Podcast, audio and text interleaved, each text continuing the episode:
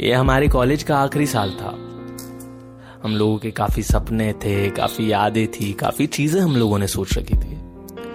हर किसे पता था कि हम अपनी कॉलेज के ये आखिरी पल इस तरह घर में बैठकर बिताने वाले थे। वक्त ने हम बदकिस्मतों पर ऐसी मार मारी कि ना तो हम अपनी पुरानी यादें समेट पाए और ना आखिरी लम्हे साथ जी पाए। वो यादें, वो लम्हे, वो कॉलेज, वो कैंटीन, वो क्लासरूम, हमें बहुत याद आने वाले हैं। अब हम क्लास में पीछे बैठकर मोबाइल कहाँ चला पाएँगे? अब हम लेब में खड़े होकर गप्पे भी कहाँ लगा पाएँगे?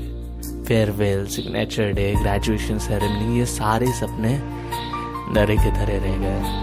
हम सबको मालूम था कि ये खुशियाँ, ये लम्हे एक दिन खत्म हो जाएँगे। मगर इस तरह खत्म होंगे, इसकी उम्मीद ना थी।